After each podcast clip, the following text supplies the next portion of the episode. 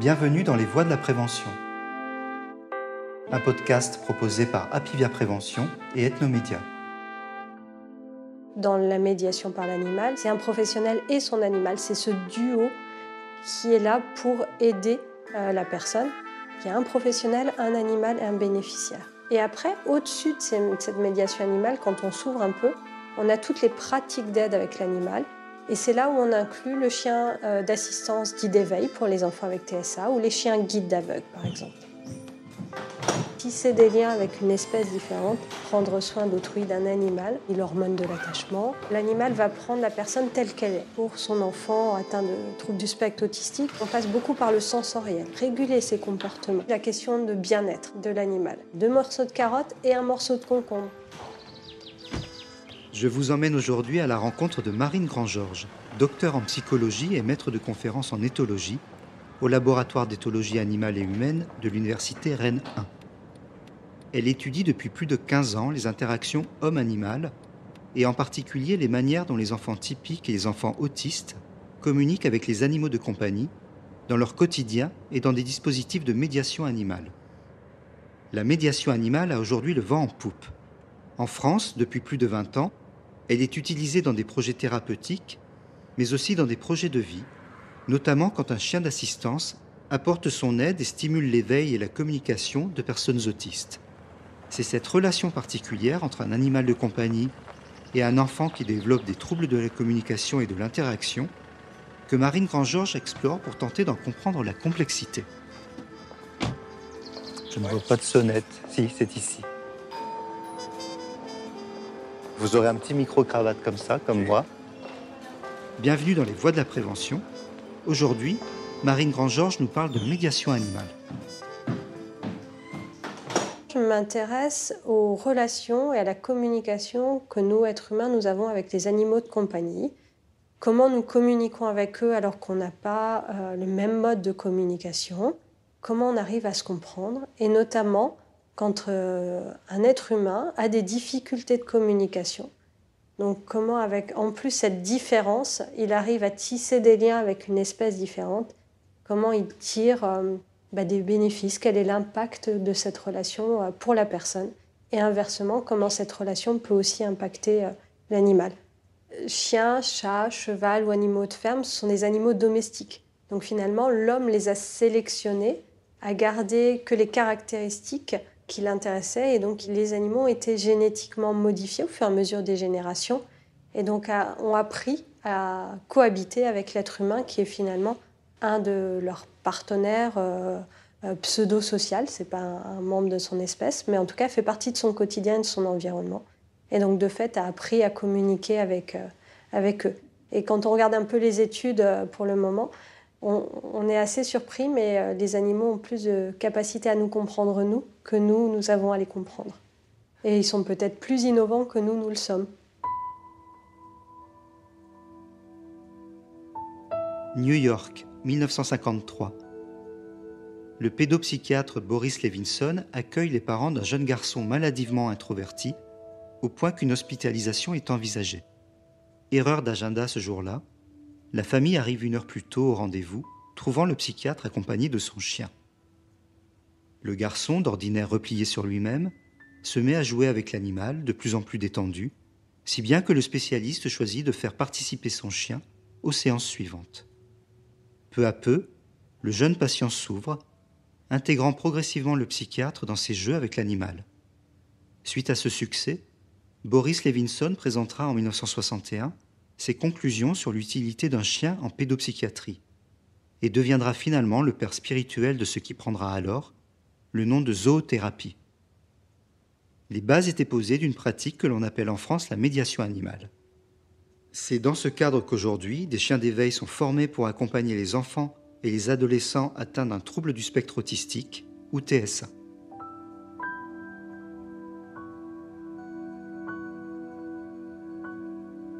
L'animal peut faire des, choses ou en tout cas offrir euh, à, ses enfants et adolescents un cadre déjà non jugeant, c'est-à-dire que euh, l'animal va prendre la personne telle qu'elle est.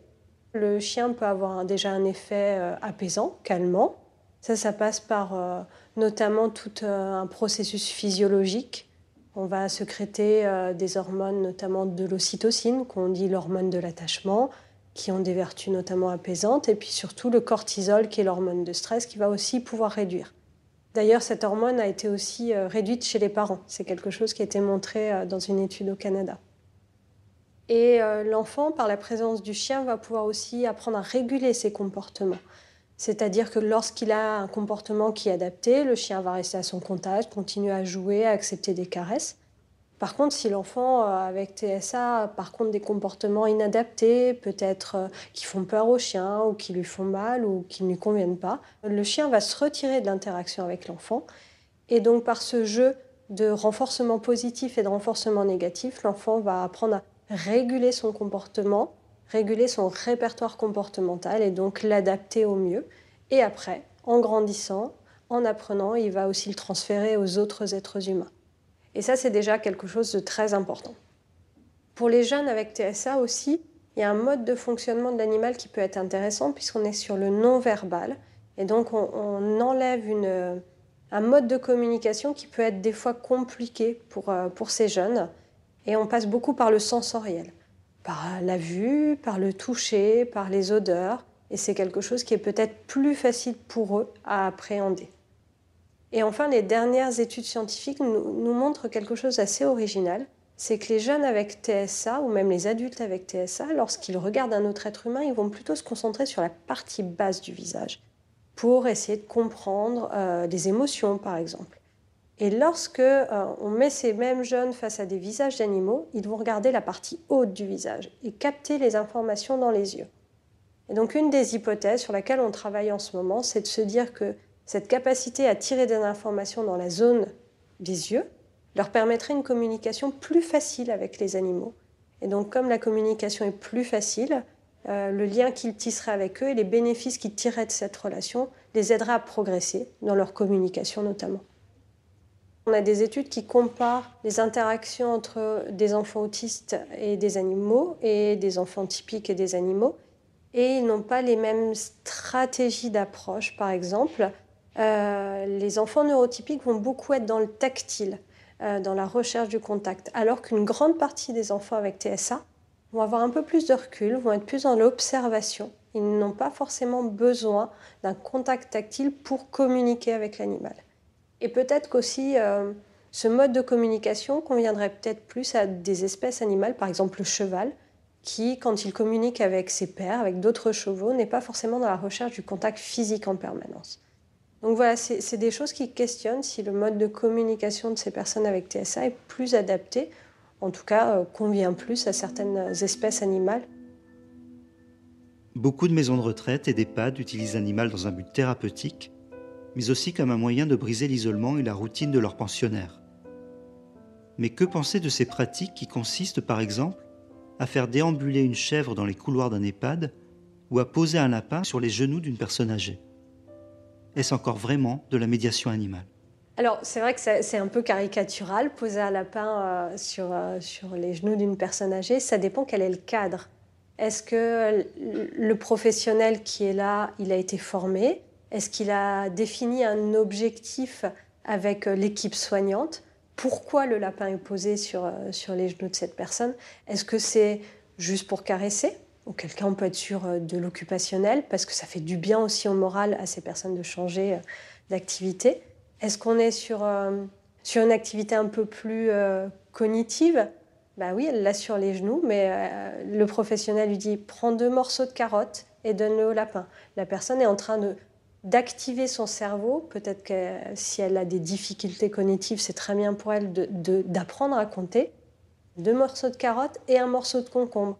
Et là, finalement, ce qui peut paraître très ludique et futile est en fait un exercice qu'elle pourrait faire avec un autre professionnel dans un bureau de manière plus formelle et, euh, et être finalement beaucoup plus plaisant et certainement peut-être plus efficace. C'est bien sûr beaucoup plus motivant d'avoir un être vivant sur ses genoux et d'en prendre soin, parce qu'il y a aussi cette dimension-là, c'est-à-dire que ces personnes âgées en, EHPAD euh, qui sont dépendantes, on prend soin d'elles en permanence pour une fois, peut-être pendant un quart d'heure dans leur semaine, c'est elles qui vont prendre soin d'autrui, d'un animal. Et finalement, elles sont valorisées.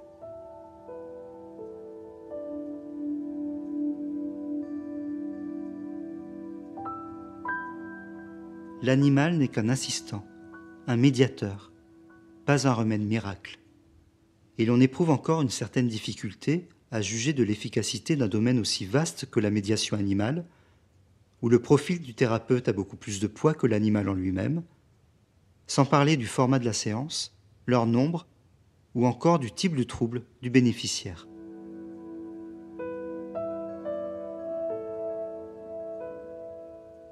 Clairement, on a pu montrer que la façon dont se comportait le professionnel allait influencer la qualité des interactions entre le bénéficiaire et l'animal et donc de fait les bénéfices qui en découlent.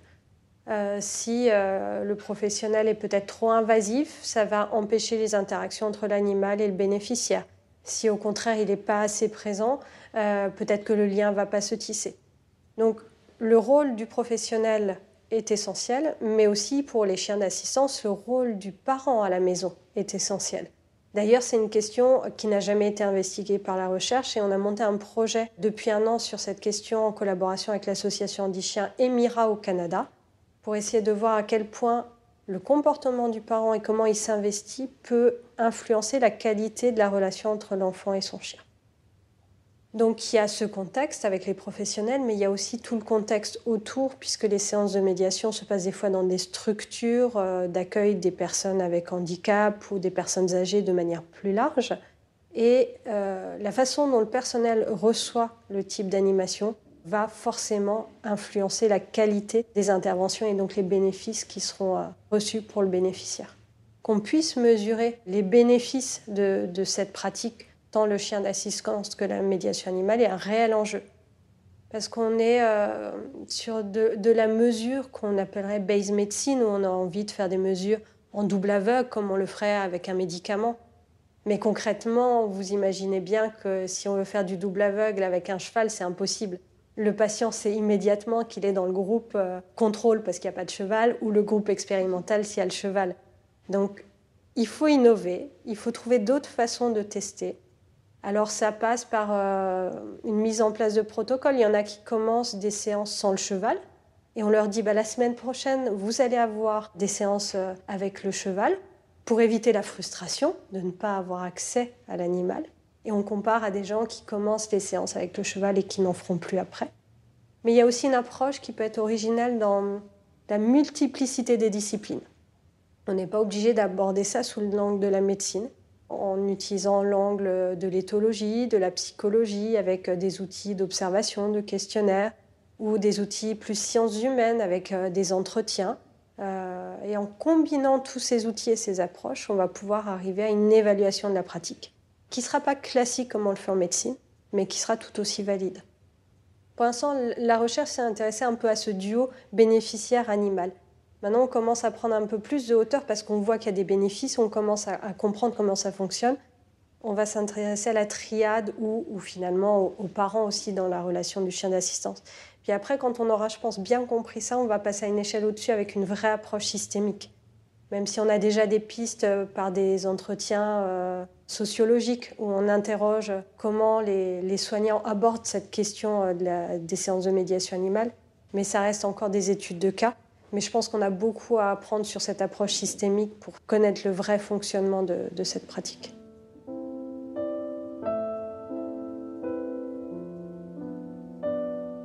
La médiation animale ne doit pas se pratiquer aux dépens d'animaux instrumentalisés. Dans un article qui fait le point sur les bénéfices réels de l'équithérapie pour des personnes autistes et de l'impact de cette pratique sur le bien-être des chevaux, Marine Grand-Georges rappelle que la qualité de l'interaction dépend de l'état interne de chacun des partenaires. Plus le cheval va bien, plus il est attentif et positif envers l'homme, et inversement. Savoir identifier l'état de bien-être du cheval est donc un enjeu majeur, d'autant plus lorsqu'on sait que 35% des chevaux souffrent de stress chronique et que 25% sont dépressifs en raison de conditions d'hébergement et d'une vie sociale qui ne sont pas toujours idéales. Quand vous dites instrumentaliser, derrière il y a aussi la question de bien-être de l'animal. C'est s'assurer que l'animal, dans euh, l'exercice qu'on lui demande de faire, est respecté et qu'il ne ressente pas de stress euh, à court terme, au moment même, mais aussi de manière répétée, chaque semaine, chaque jour. Donc ça, c'est au professionnel d'être formé, de s'assurer que son animal n'envoie pas des signaux. Euh, là, je vais pas bien, euh, j'ai envie d'arrêter l'activité. Et cela même au détriment du bénéficiaire. Ce qui compte, c'est de protéger aussi l'animal. Donc ça, c'est un jeu, une balance entre euh, bien-être du bénéficiaire, bien-être de l'animal. Mais je pense que respecter le bien-être de l'animal est essentiel parce que le bénéficiaire est capable d'entendre, bah là, tu vois, il est fatigué, il a envie d'arrêter. Euh, donc voilà, il faut toujours être à l'écoute de l'animal qui dit bah là ça va bien, on continue, ou là ça va plus, j'ai besoin de me reposer. Un exemple avec les chiens, euh, on a beaucoup de professionnels qui proposent dans une salle un coin qui est interdit à tout le monde, à tous les êtres humains, où le chien a le droit d'aller se reposer. Et le chien a appris que cet endroit-là, il peut y aller quand il en a envie. Bah, c'est des petites choses comme ça qui permettent de garantir le bon déroulement sur le moment de la séance mais aussi le maintien d'une bonne qualité de vie de l'animal au travail. Quand un animal ne va pas bien, il ne peut pas faire du bien. Donc le, rôle premier euh, de tout professionnel de médiation animale, mais je crois que de tout être humain qui décide d'avoir un animal de compagnie chez lui, c'est connaître les besoins de son animal. Quels sont ses besoins C'est combien de temps il peut travailler, puisque c'est un travail la médiation. Euh, au bout de combien d'heures par jour, par semaine, on arrête, il lui faut du repos. Euh, quels signaux il m'envoie pour dire que ça va ou ne ça va pas bien, et quelles conditions de vie je lui offre en dehors. Et c'est là où je rejoins ce que vous disiez sur les chevaux. Il y a les moments des séances, mais c'est aussi ses conditions de vie au quotidien. Est-ce qu'il est enfermé dans un box de 9 mètres carrés sans copain avec une fois du foin par jour? Ou au contraire, on lui offre les bonnes conditions de vie qui sont plus proches de ses besoins naturels c'est-à-dire de vivre en groupe dans des pâturages avec plusieurs hectares de, terre, s'ils sont plusieurs dans le groupe. Voilà. Et donc, un animal qui a des très bonnes conditions de vie fera certainement un animal en meilleure forme et donc plus enclin à, bien travailler et aussi euh, moins source de danger au cours euh, d'une séance de travail, puisqu'il ne faut pas oublier que euh, une séance de médiation animale, si elle est mal menée, peut être source d'accidents accident pour l'animal, mais aussi pour le bénéficiaire ou pour l'intervenant. Une morsure, une griffure, euh, c'est beaucoup d'attention de la part du professionnel qui s'assure que tout aille bien pour tous les partenaires.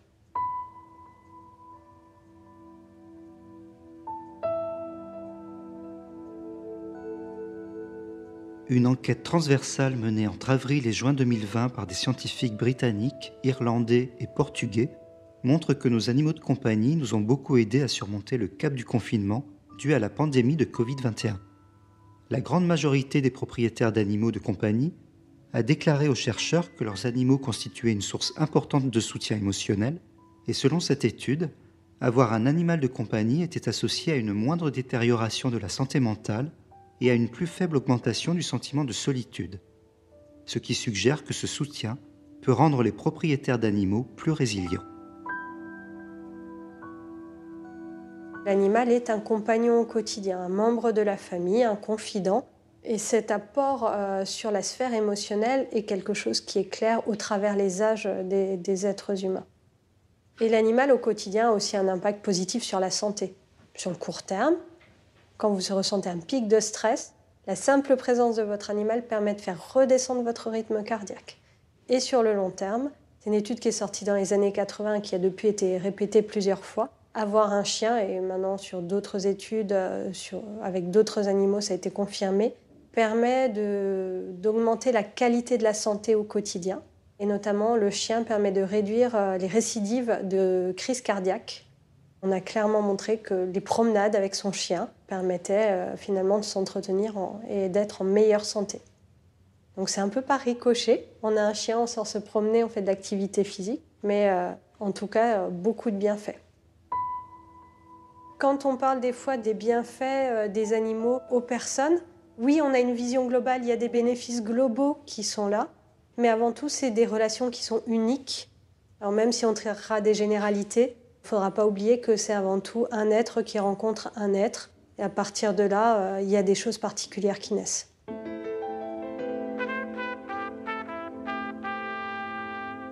Merci de nous avoir accompagnés dans cet épisode des Voix de la Prévention un podcast proposé par Apivia Prévention et Ethnomédia. Auteur Jean-Christophe Moine, avec Séverine Rely à la prise de son et David Trescos au mixage. Continuez à vous informer sur le site apivia-prévention.fr. N'oubliez pas de vous abonner à notre podcast et de le partager. Et surtout, prenez soin de vous.